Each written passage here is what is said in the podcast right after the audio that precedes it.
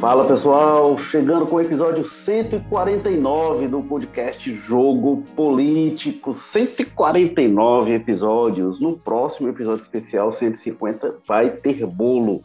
Mas hoje a gente vai falar sobre as manifestações de 7 de setembro, sobre os protestos que estão marcados, atos em apoio ao presidente Jair Bolsonaro.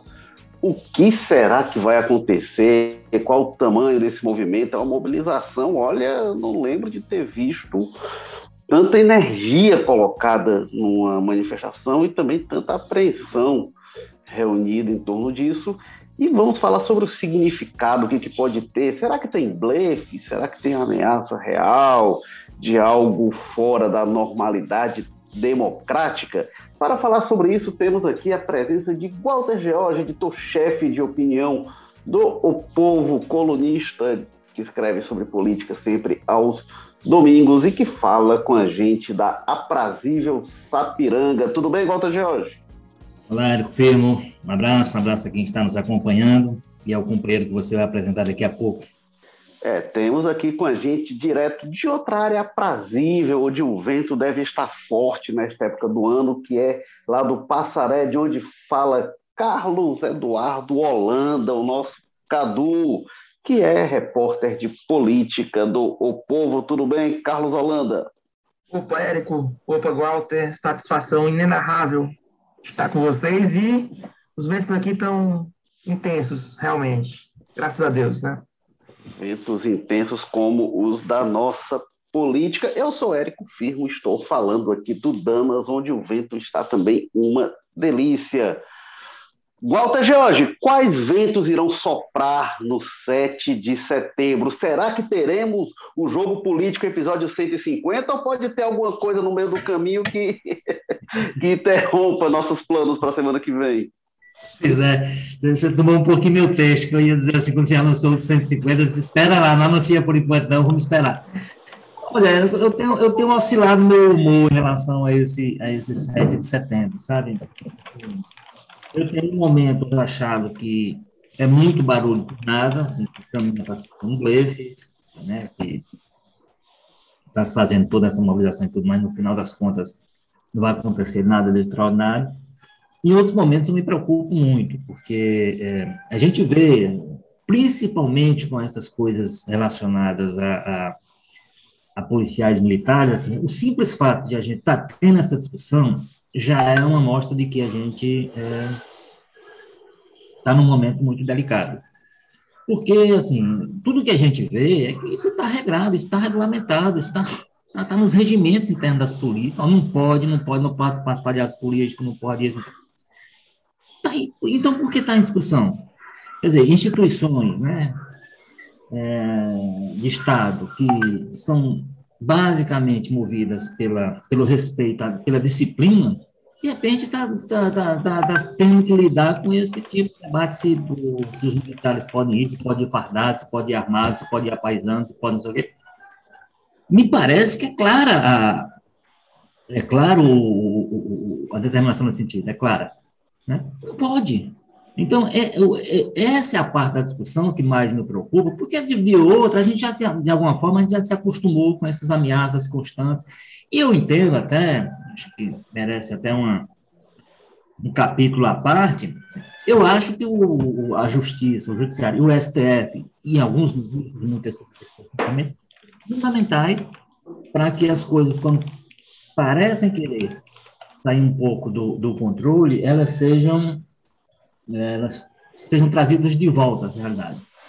Então, eu acho que algumas decisões que foram tomadas é, recentemente, aquelas decisões do ministro Alexandre Moraes, especificamente, em relação ao cantor, aquela busca e apreensão, uma série de residências, inclusive a do cantor e compositor o Reis, né? É, antes, a, a, a, prisão do, do ex-deputado, presidente nacional do PTB, é, Roberto Jefferson, que eram, eram movimentações ligadas a esse 7 de setembro, essa, assim, essa ameaça de, uma, de algo fora do, digamos assim, do controle que estava previsto para acontecer, invasão à STF, invasão a isso, vamos fazer isso, vamos, vamos jogar os ministros no lago, assim, coisas absurdas que que estavam sendo ditas, achando que impunemente, achavam eles, eu acho que isso aí estava sob controle. Então, a parte que continua me preocupando muito é, porque, inclusive, isso tem, é para além do 7 de, de setembro, é essa discussão que se está entre os militares, entre os PMs, a partir de convocações, né? O coronel da, da, da PM de São Paulo fez aquela convocação, muito embora o governador tenha também agido. Muito dessas, dessas, dessas punições são, e aí a gente não pode cobrar mais do que isso mesmo em alguns aspectos, são disciplinares mesmo, tá? Falando que as pessoas têm que ser presas ou qualquer coisa assim, me parece, né? Então, assim, que seja. Agora, a discussão, ela para mim é um indicador do, do que a gente, do, do, que deve nos preocupar. É como é que o presidente Bolsonaro, com o tipo de discurso que ele tem, radical, como é que ele conseguiu se, se infiltrar com essa ideia dentro das PMs, como é que ele está mobilizando, como é que ele tem um grupo expressivo, e as pessoas é fundamental, inclusive, para manter a ordem em outro plano. E esse pessoal e aí a gente sabe o que é que é esse pessoal mobilizado nas ruas, reivindicando qualquer coisa. A gente tem experiência passado que motivou a instalação dessa Assembleia para ali era, um, era, uma pauta corporativa, não era uma pauta política, ideológica e tal, etc. Mas é, mas é um espelho que a gente, do que acontece quando você vê um grupo de pessoas com direito a andar armado e alguma mobilização em defesa de suas teses. Já é aquilo que a gente viu no passado. Então, por isso é que essas controladas. As polícias, quando elas entram na, na, Polícia Militar, já sabem que tem uma série de limitações. Políticas não podem participar de organização política, não podem participar de eventos políticos, porque a parte o jogo delas dentro da sociedade, a parte deles é outra. Então, assim, eu tenho, eu tenho, eu não tenho conseguido, né, eu não tenho conseguido estabelecer uma, uma lógica muito clara em relação a qual é a minha expectativa para esse. É um 7 de setembro diferente, totalmente diferente dos que a gente viveu em termos de tensão, porque nesse momento a gente tem uma figura, digamos assim, a figura politicamente mais importante do país, que é o presidente, atuando para tocar fogo, com seus, com seus discursos, reconhece no dia. Até com mais cuidado nessas fases mais recentes, né, já dizendo que, primeiro dizendo que no dia 7 não é o dia das coisas acontecerem, é importante, não é o dia, aquele dia definitivo e tal. E depois a insistência de que é, uma, é, um, é um ato de defesa da democracia e tal, etc. Quem faz um ato de defesa da democracia não vai com as agendas, com as pautas que algumas pessoas. O presidente teria que desautorizar quem está falando em afastar ministro, em bater ministro, em ocupar, invadir Supremo, invadir Congresso, fazer isso, aquilo. Ele devia desautorizando todas as pessoas. Ó, agora é o seguinte: o que é que sobra? Nós queremos transformar o dia 7 um grande ato de defesa da democracia.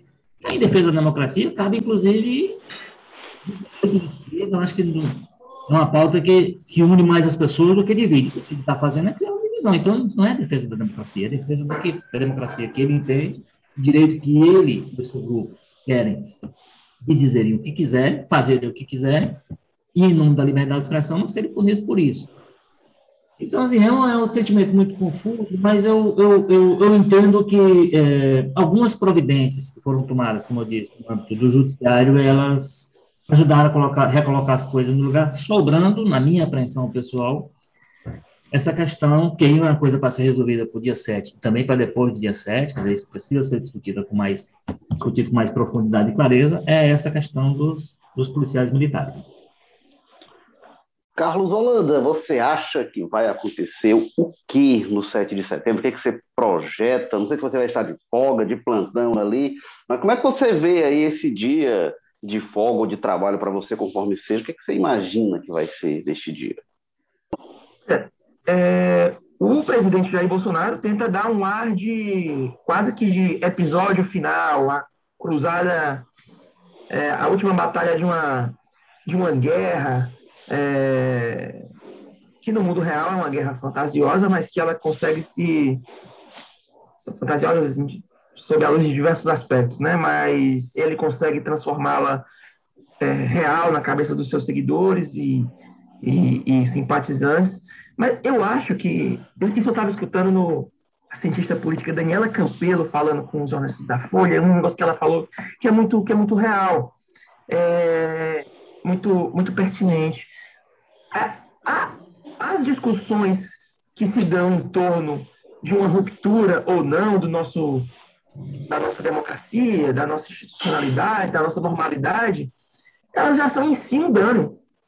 É, porque a gente deixa. Porque todo, tudo isso sai do, do, do status de, de, de, de do indiscutível e passa para o terreno da interrogação, e isso já é um dano em si. E o Bolsonaro consegue ser muito eficiente quando é, faz com que as instituições, a imprensa, a gente, as pessoas preocupadas de uma maneira geral discutam sobre isso, que tem que discutir, evidentemente, mas e aí eu, esse 7 de setembro essas levanta muitas dúvidas e do ponto de vista objetivo mesmo, será que vai haver um, uma tentativa de levante, de invasão é, do, do prédio da Suprema Corte? Isso aí é, uma, é, é muito grave. Mas, mas, mas repito, só a gente fazer essas perguntas, já há aí um, um, uma ferida que já está colocada. Essa pergunta não deveria ser feita. Quando a gente sente necessidade de fazê-la, o problema já está, não é um problema futuro, para o futuro próximo, para o dia imediato, para o dia 7. É um problema que, já, que, que estará presente no, nesse futuro imediato, mas que está agora, no dia 31 de agosto. Então, esses danos à, à, à, à nossa normalidade, eles já estão postos. E, e, paralelamente a isso, também tem o sentimento de que a, os observadores em geral, os guardiões da Constituição e do bom senso até, a gente tem uma tendência natural a superdimensionar a capacidade do Bolsonaro de, de coordenador desse, desse processo de ruptura é, que, ele, que, ele, que ele naturalmente exerce, esse papel de coordenação. E eu acho que ele não, não tem esse papel todo. Então a gente fica num processo natural de confusão, porque ao mesmo tempo que a gente tem que ser vigilante e, isso é uma, uma, uma máxima de que a democracia é uma conquista diária, de que, portanto, devemos é, permanecer em estado de constante alerta, e assim seria com qualquer governo. O Bolsonaro agrava isso, óbvio, porque ele tem um pendor é, autoritário que é evidente. Basta você olhar para os 28 anos dele como deputado federal e para e esse, esse período dele na presidência da República, desde que eles assumiu, 1 de janeiro de 2019, está, de, uma maneira ou de outra, com maior ou menor intensidade, discutindo se, se teremos aí algum tipo de ruptura. Isso é, isso é bizarro até. E agora essa, essa, essa cruzada pelo voto impresso é, levou esse, essas dúvidas a um nível é, é, não, não, sei se inimaginável, mas inacreditável, talvez, ou é até difícil adjetivar, mas levou a um nível de profunda exaustão e de preocupação.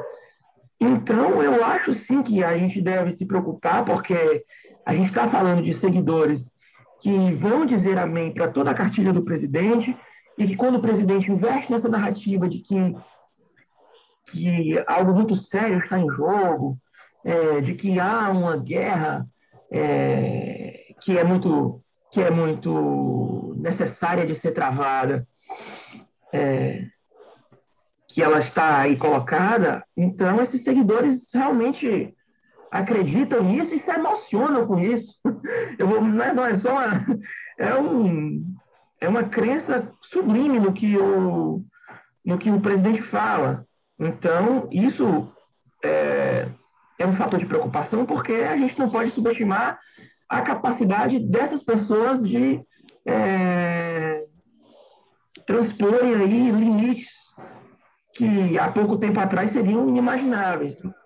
Mas, assim, a gente, a gente a, às vezes superestima a capacidade do Bolsonaro de formulador e de, e de líder e de organizador, mas no, no, mas, no entanto, as pessoas para as quais ele, ele fala elas não precisam de um nível de formulação e de, e de, e de enfim, e de substância.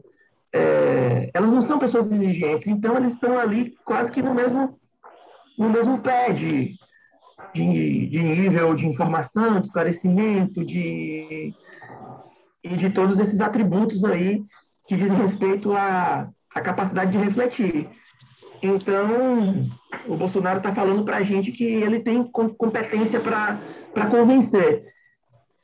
Então, a gente tem que acreditar nisso. E, e, e, e volta e para dar um fecho aqui no, na, na minha fala inicial, o perigo já está posto.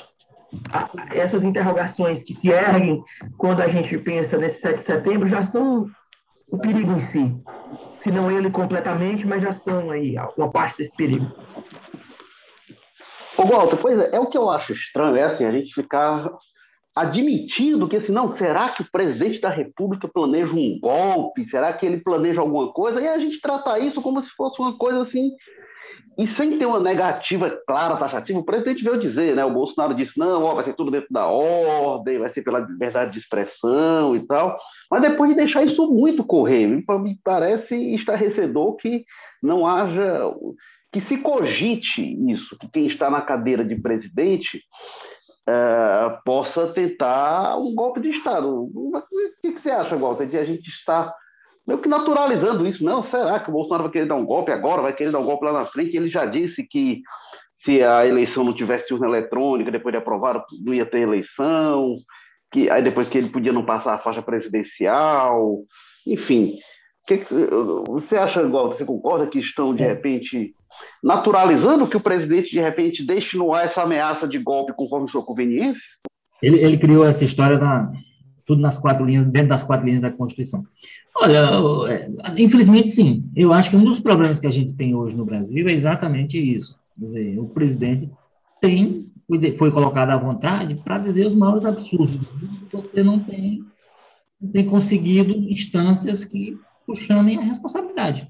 E aí, um grande problema que a gente tem hoje, eu acho, e aí é uma discussão que talvez o país precise fazer daqui a pouco, você tem duas situações que eu acho que a, realidade de hoje impõe daqui a pouco a gente passa num ambiente mais sereno, uma discussão sobre isso.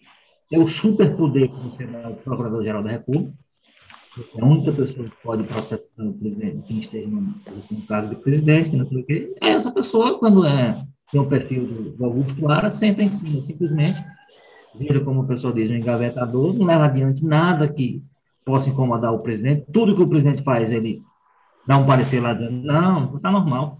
O, o, o que aconteceu naquela reunião em abril do ano passado, aquela reunião ministerial que foi exposto, aquilo era para gerar uma série de, de consequências. Outras coisas, vamos lembrar o presidente. Uma das coisas que ele diz é o seguinte: olha, eu não vou deixar pegarem meu filho, meus amigos, então eu vou intervir na, nas forças de segurança. Aí vocês vão ali com aquela reunião, uma síntese mais ou menos da situação, como você disse, que a gente começou a dizer, olha, esse é o normal que a gente admite. E ali, eu acho que a partir daquilo ali, o presidente liberado para fazer o que quiser. E, e, evidentemente, a ausência de um Ministério Público, de um alguém com, na chefia do Ministério Público capacitado questionar o presidente sempre que necessário. Cada declaração dele nessa linha que insinua golpe, que insinua isso aqui, que eu não vou aceitar o resultado, mas cada manifestação daquela tinha que ter uma provocação dele. Tinha que ser um questionamento. O que é que isso quer dizer que seja mais claro? Ele está tá dizendo que não pode não aceitar uma derrota. O que ele tem dito sobre eh, as dúvidas que ele tem lançado sobre o modelo eletrônico do voto brasileiro é um absurdo, que ele diga tudo aquilo, não, não tem prova, mas um hacker me, fez isso, aquilo, alguém fez isso, aquilo. Mesmo ser chamado a responder sobre isso. Então, aí vai acumulando uma força que não tem, e aí a gente fica nessa, nessa apreensão. Olha, dizer, já disse várias vezes, algumas vezes até mais claro do que seria necessário, a disposição dele para não aceitar determinadas situações. Semana passada, sábado, sábado, Não, foi na sexta-feira, foi no dia desse. Ele disse o seguinte: olha, o, STF vai decidir agora sobre o marco legal, o marco temporal do, do, né, que tem uma obrigação para quarta-feira, está marcado para na agenda de amanhã, na pauta de amanhã do STF. Ele disse que não vai aceitar o resultado. Como é que, não, que no dia seguinte, no próprio dia, já não houve uma manifestação do Ministério Público? Então, vem cá, o que você está dizendo? Você não, vai cumprir a decisão que o STF determinar? É isso que o senhor disse ou o senhor está insinuando? Então, já, a decisão já está tomada, conforme seja a decisão, já decidiu o que vou fazer, não vou dizer agora, porque não sei o que e tal, etc. O que, é que faltaria para esse, esse, presidente ser, ser, Eu acho que disposição, porque é uma coisa que a gente tem dificuldade de entender, esse golpe seria o quê? Para ele lá no poder? Para ele virar um rei? A, gente, a gente não consegue entender a, a mente do Bolsonaro, ela é um complicada e dificulta a gente entender porque mas o que é como o Cadu disse, ele tem a capacidade de liderar um grupo que conforme o rumo que o grande problema que eu acho que a limitação que tem é o seguinte: é, você já tem hoje uma mobilização muito forte de áreas empresariais importantes para o governo, demonstrando muito incômodo com essa situação, porque essa instabilidade que interessa ao presidente, que ele cria o tempo todo, ela impacta na estabilidade que se busca na economia, por exemplo. Ela impede que o governo esteja fazendo algo, ou consiga fazer algo, para combater a questão da inflação, que está fustigando a vida das pessoas. Então, as entidades do tal mercado são importantes para o governo. Saiu uma nota esses dias de uma, de uma entidade da agro, do agronegócio, pedindo estabilidade na política. Aquilo ali, se você espremer a nota que eles fazem, a crítica é o presidente. E quem atua para estabilizar as coisas, para tirar a coisa do eixo o tempo todo, é o presidente. O, o, o, os governadores fizeram aquela reunião semana eh, recentemente e manifestaram, seria interessante que todas as forças houvesse uma grande reunião, um grande esforço, mas essas, essas iniciativas inócuas que já houve várias e não funcionam. E não funcionam por conta da personalidade do presidente. O presidente disse que não vai. Foi sugerido, ó, podia ter um encontro do presidente com os governadores para mais uma tentativa. Eles não, não, não quero estar de frente com o Dória. Quer dizer, o presidente disse que não quer se reunir com o governador do principal estado do país. Então, assim, você tem um, um, um conjunto de coisas né, que eu, mais do que, e aí, eu, é como eu disse, aí tem duas a sociedade vai ter primeiro, esse superpoder ao Procurador-Geral da República, que é sempre visto. Você não pode ter tanto poder na mão de uma pessoa, e se ela não fizer nada, a gente não, não, não tem ninguém que possa cumprir o papel dele. Então, a gente fica na, como está hoje. Um, um, um, da República, absolutamente é, alheio ao que seria sua, sua missão indispensável nesse momento, porque não há quem possa cumprir no lugar dele, né? E o país entrega um presidente que todo dia gera instabilidade e, e quando chega essas datas, anima ainda mais esse, essa tensão política. E a outra questão também do, do, do superpoder é o presidente da Câmara de decidir se. Porque, assim, não é que, não é, não é que ele seja que ele tenha que decidir. Ele é dado a ele o direito, inclusive, de não decidir. Pegar cento e tantos pedidos certamente a maioria deles inóculos, sem, sem fundamento, mas ele tem que, mas olha, você não tem fundamento, arquiva, arquiva, arquiva. O que você tem é cento e tantos pedidos, e nenhuma decisão da Câmara. Então, assim, esses... E, e parece, né, Walter, pelo estilo do Arthur Lira, me parece, inclusive, que ele gosta de ter esse trunfo ali, o estilo do Arthur Lira do Centrão, né? Que é sempre de chantagear ali os presidentes, então é conveniente também para ele o Bolsonaro saber, ih, rapaz, a qualquer momento ele pode, de repente, sacar um desses pedidos. É, é, é, mais interessante do que ele dar logo um parecer dizendo, não, arquive. Porque na hora que ele arquiva, ele perde o valor. Então, ele tem valor na medida em que ele não toma decisão. Então, essas questões também, eu acho que é, o que a gente está vivendo precisa que se faça uma rediscussão para saber como é que isso, como é que se democratiza mais essa situação, como é que você tira tanto poder que você tem hoje na mão do Procurador-Geral da República e tanto poder que você tem hoje na mão de do presidente da Câmara, que já duas personalidades que eu acho que acabam sendo muito determinantes para essa para esse estado de coisas que a gente tem hoje, quando você tem um presidente com o perfil do Bolsonaro. que é um agitador. Basicamente é isso, uma pessoa que vive do caos, precisa do caos, e, enquanto isso, o país está precisando de um governante. O Walter, mas que, que, onde é que você acha que o Bolsonaro quer chegar? Só para a gente arrematar isso. O que, que ele quer com esses atos do 7 de setembro? Qual o objetivo dele? Depois queria ele ouvir também, Cadu, sobre isso. Se você olhar, sempre ele, o que ele precisa é o seguinte: ele precisa ter na agenda o tempo todo um tema que é, gere essa tensão, gere esse, esse medo, essa dificuldade das pessoas, para primeiro levar o debate para a linha que ele quer, que é esse debate ideológico. Ele não quer um debate sobre se o governo funciona ou não funciona, se as coisas não, qual a solução que o governo quer. Ele não quer, ele não quer abrir espaço para essa discussão, sendo que isso é, é, a obrigação que ele tem hoje como governante é essa. Então, o que ele quer é o seguinte: quando essa questão do 7 de setembro for decidida, ele vai gerar, vai, vai criar outra, vai olhar para a próxima data, não sei se vai olhar para alguma data aí, para poder gerar. Porque o que me parece é que a estratégia dele, a estratégia dele é o seguinte: é o caos ele precisa, essa situação do caos em perspectiva, está o tempo todo presente, para ele se apresentar como uma pessoa que evita esse caos. Certo? Basicamente, tem contribuído para, pelo menos, o caos no dia a dia. Assim, é por isso que eu digo que as entidades empresariais FEBRABAN, CIES, que são vozes do mercado, estão muito incomodadas hoje, pedindo ao país para finalmente ter uns dias de calma para poder ver como é que resolve os seus problemas. Né?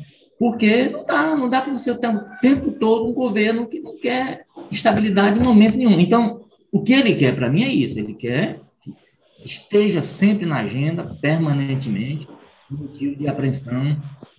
É por isso que eu acho que o grande problema real que a gente vai ter, esse momento um, vai ser como o presidente vai lidar com o processo eleitoral, que ele já disse, inclusive, reafirmou isso no final de semana, numa recente, que está gravando hoje, ele disse que tem três alternativas: vitória, morte e prisão. Aí descartou a prisão. Então ele não, ele não trabalha com a ideia da derrota, não? Pois é. O Carlos Holanda, o que, que você acha? Onde é que o Bolsonaro quer chegar com esses atos do 7 de setembro? É interessante pegar, pegar esse gancho deixado pelo Walter. É, porque não é a primeira vez que ele demonstra que não trabalha na, nessa perspectiva de ser derrotado pelo voto. Quando ele diz é, que só Deus pode tirar ele da, da cadeira presidencial, ele está transmitindo um ideário cristão para os seguidores que o, que o veneram, mas na prática mesmo, ele está falando que é, uma força divina tem que lhe tirar da, da cadeira de presidente, porque é, essa coisa terrena que é a urna é, é ou ignorada ou, é, ou por, tem por ele o seu valor desprestigiado. E tem, né? Porque ele fala abertamente contra a urna.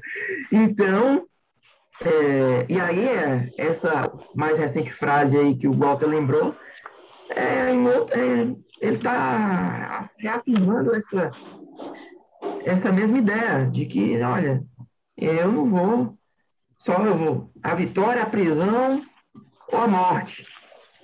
Pô, por que, que não pode falar não, sou derrotado, não sei o quê? Isso claramente não está no panorama dele. Então, eu acho, agora, me deslocando aqui para a sua pergunta, Érico, eu, eu, eu acho que eles não querem chegar em lugar nenhum. É, no sentido de que o. Falando especificamente do dia 7, é, isso não vai ter fim enquanto ele estiver na, na presidência. Basta a gente lembrar que o grande dia para essa discussão era quando a PEC do voto impresso fosse levada ao plenário. Muito embora já tivesse sido rejeitada na comissão especial, mas há realmente uma, uma permissão conferida pelo regimento para que ela seja é, apreciada em plenário, ainda que rejeitada na comissão especial. E ela foi, portanto, votada em plenário. E houve um acordo, segundo Arthur Lira, com o Bolsonaro para que esse assunto fosse enterrado de vez caso a PEC tivesse sido rejeitada como foi. E ele estava no outro dia budejando com esse, com esse tema. É, então, esse dia 7 aí está sendo é, colocado para, para o bolsonarismo como o grande finale, e tá, de fato tá, ele está dando muita ênfase a isso, como nunca deu, mas, e, e, que pode gerar danos, mas assim que a gente cruzar o calendário rumo ao dia 8, já vai ter uma nova data, que ah, agora vai ser o grande, grande final. E parece aqueles alunos que manda o TCC para o orientador, TCC, versão final. TCC, versão final. Agora é este. TCC, versão final. Ou seja, ele vai sempre postergando esse grande final aí, porque é uma estratégia. E aí o modus operandi do Bolsonaro, do Bolsonaro e do bolsonarismo é o Bolsonaro fala contra a democracia, contra, as, contra a normalidade institucional, ele obriga que o Congresso, este menos, mas que o Judiciário, este mais, ou a imprensa, reaja e, diante dessa reação, ele se diz perseguido. Ele obriga que as instituições reajam, porque, porque em algum compartimento da consciência dele, ele deve saber que isso não é normal, e, diante dessa reação, ele diz que está sendo perseguido, que há uma guerra. Tanto que os recados que ele, que ele, emite são muito pouco claros. Ele, quando está diante de uma câmera para falar para os seguidores dele, ele fala: olha, vocês sabem que há uma guerra e eu não preciso nem dizer, eu não preciso nem aqui é, comentar sobre o que, é que está em jogo. É, é, é, essa tática é muito, muito, muito peculiar. É, porque se ele precisasse dizer o que, sobre o que está em jogo, ele talvez fosse se embananar todo. Então é uma bengala retórica muito, muito cômoda, assim, olha, não preciso nem dizer o que está em jogo, porque vocês já sabem. Aí cada um pensa uma coisa. É, aí vai ter As, as cabecinhas que tem por aí, o que elas são capazes de imaginar. Rapaz, essas mentes aí são muito férteis. Então um vai pensar que é o comunismo chinês, o outro vai pensar que é o chip da, da besta fera, que vai ter uma. Que vão querer colocar no, no mundo, o outro vai pensar que, que é a urna eletrônica, outro, ou seja, a teoria da conspiração é, é, uma, é um componente quase que central, quase que não, central do bolsonarismo. Central. Então, quando ele fala isso, olha, não preciso nem dizer o que é que está em jogo aqui é, ele sabe o que, é que ele está falando. Muito embora ele, a cabeça do Bolsonaro, seja dada a teorias conspiratórias, quando ele, quando ele a, a, assumir ou, a função de líder de um movimento que é claramente que, que, que, tem, que tem claro desprezo às evidências científicas, às informações concretas, ele também assume, embora seja uma cabeça que, que se deixe levar por essas teorias conspiratórias, isso desde a Câmara dos Deputados, basta a gente lembrar da pílula do câncer, por exemplo, a mentalidade anticientífica já estava ali. Mas ele também conduz esse pessoal.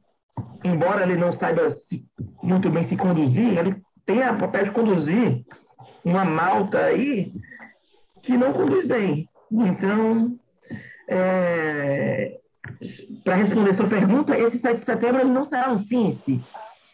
Ele pode sim levar as muitas pessoas, inclusive, a se ferirem, é, se machucarem, é, serem presas, ou até mesmo, numa perspectiva aqui trágica, morrerem. Porque, se, se por um lado ele fica sempre postergando esses grandes finais, quando ele alimenta na cabeça dos seus seguidores essa mentalidade de que tem uma guerra quase que santa a ser travada, de que você está indo para a rua é, movido por objetivos que são muito nobres e que na verdade não são nada. É, ele, ele, ele, ele acende um, um, um, um, incêndio em cada cabeça que é muito, que é, que é potencialmente muito perigoso. Então, a gente fica nesse, nesse, é, meio de campo aí entre não poder superdimensionar a inteligência do Bolsonaro, mas também é, é, acompanhar tudo isso que está acontecendo com um nível de atenção muito grande, porque esses desdobramentos, quando a gente vai para as ruas, eles são muito grandes, é, inclusive com a imprensa, inclusive com, com o que a gente está fazendo aqui e com, com, e com o que a gente fará é, nas, rua, na, nas ruas no dia 7 de setembro.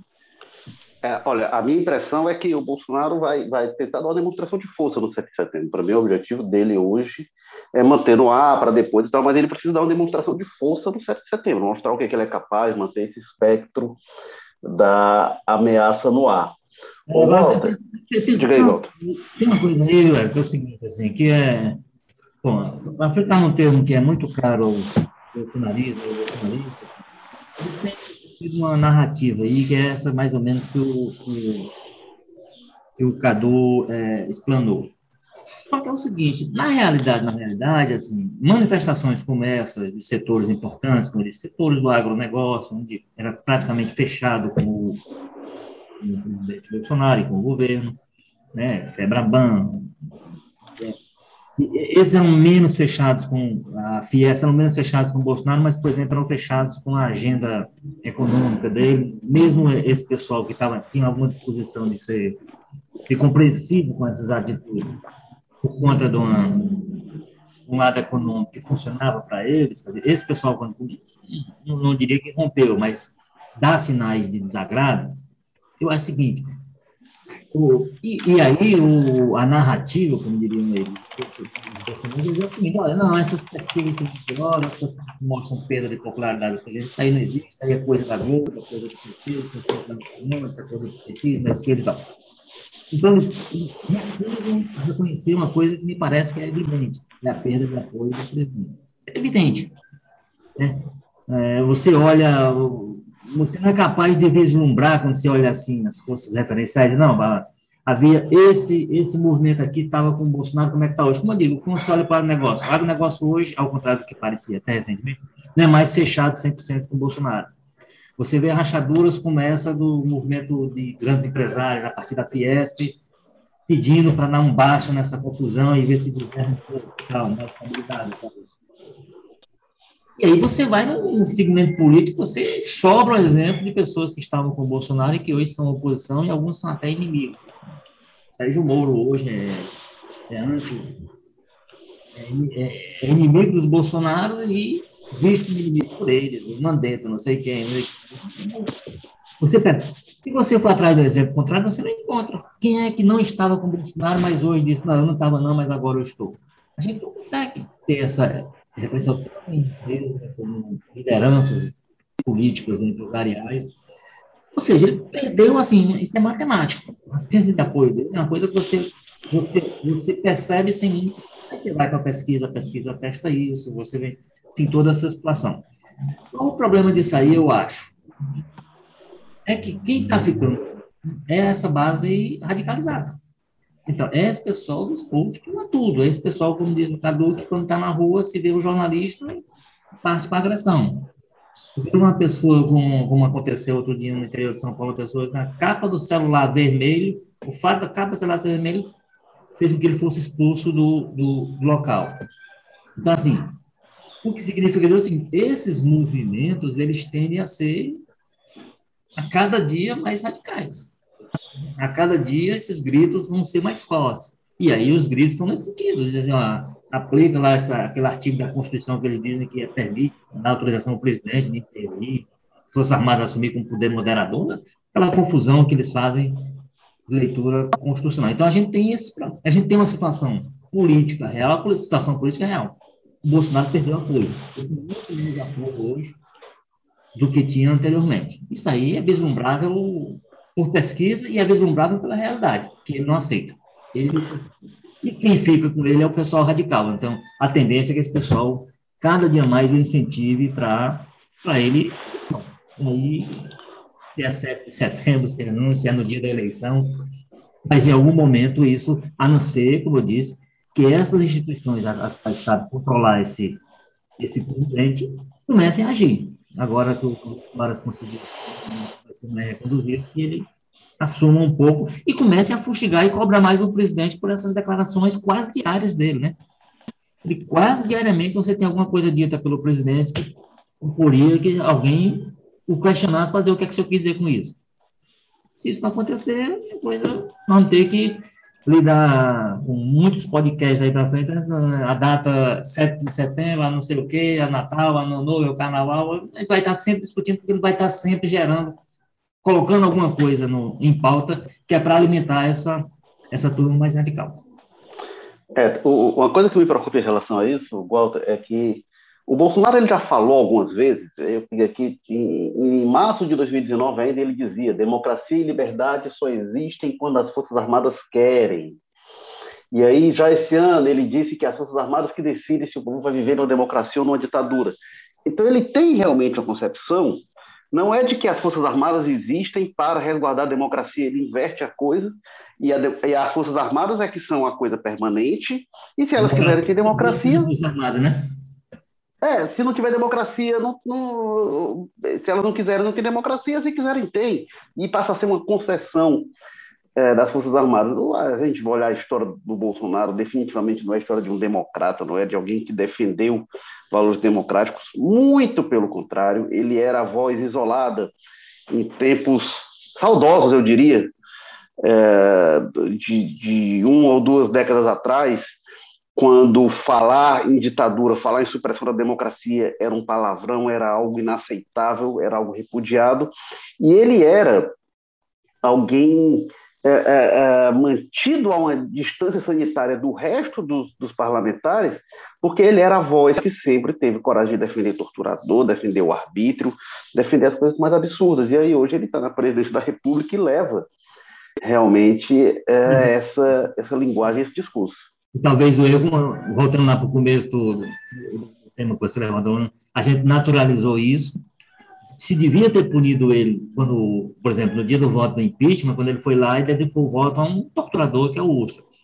Então, existem regras, existem leis que poderiam ter controlado quando ele não era essa pessoa do tamanho que ele tem hoje. Então, quando ele fazia qualquer gesto de defesa de ditadura, defesa, ah, tinha que ter matado era 30 mil, todas essas coisas deviam ter gerado alguma consequência para ele lá atrás. A gente talvez não tenha chegado a esse ponto que está hoje. Ele tem, de fato, um tamanho maior, ele dá mais trabalho para ser contido. Né? Então, é, ele sempre, sempre foi tratado lá atrás sempre foi tratado como uma voz isolada, né? A voz amalucada e... Né?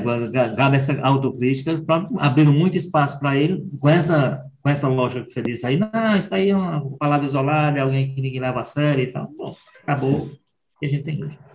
E tem esse grande poder das redes sociais, né? Que é, permite a, a, as vozes desconexas a, aos defensores do absurdo descobrir que não estão sozinhos, sozinhos e aí se unirem, verem quão numerosos eles são. Mas eu acredito que são minoria de toda forma. Estamos chegando ao fim do episódio 149. Já convidando para o próximo, se houvesse tudo der certo, se tudo estiver na normalidade. Episódio 150 do Jogo Político Próximo. Este foi o episódio 149. Se você gostou, se inscreva para acompanhar a gente. Jogo Político está em todas as principais plataformas de podcast. A gente tem atualizações aqui semanais, sempre falando de política do Ceará, do Brasil, do mundo, com muita análise. Então a gente está no Apple Podcast, Spotify, Amazon Music, Google Podcast, Rádio Public. Se inscreve lá para acompanhar a gente. Também estamos no O Povo Mais, a plataforma multi-streaming para assinantes O Povo e o Jogo Político tem na estratégia digital o Diego Viana, produção do Marcelo Teixeira, edição da Mariana Vieira, o editor de política é o João Marcelo Sena e diretores executivos de jornalismo são Ana Nadaf e Eric Guimarães. Obrigado, Carlos Holanda. Dê o seu alô final aí, seu recado final, que quiser complementar alguma coisa, pode deixar aí seu recado. Obrigado, Érico. Walter, satisfação e feliz dia da independência antecipado para nós. Um abraço para nossa brava gente brasileira.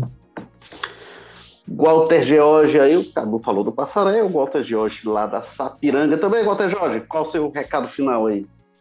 Vamos, vamos esperar esse 7 de setembro, vamos ver como você disse, se tudo der certo, né, ter o episódio 150 para a gente analisar o que aconteceu, né? Possivelmente a gente não vai gravar na terça-feira, não vai conversar na terça-feira, porque é o, é o, próprio dia, né? É a data, a data definitiva para o Brasil. É, enfim, até a próxima. Um abraço, um abraço, Cadu, um abraço a quem está nos acompanhando. Valeu, Walter Jorge. Eu sou Érico Firmo, falando aqui do Damas, e semana que vem a gente volta e vamos tentar voltar, pelo menos. Viu? e lembrando mais uma vez, assine o Povo Mais, a plataforma multi-streaming de jornalismo e cultura do povo. Você encontra em um só lugar notícias, reportagens especiais, documentários, séries, podcasts, livros, programas ao vivo e cursos do Povo Mais, muito mais conteúdo. Tchau, pessoal. Até semana que vem.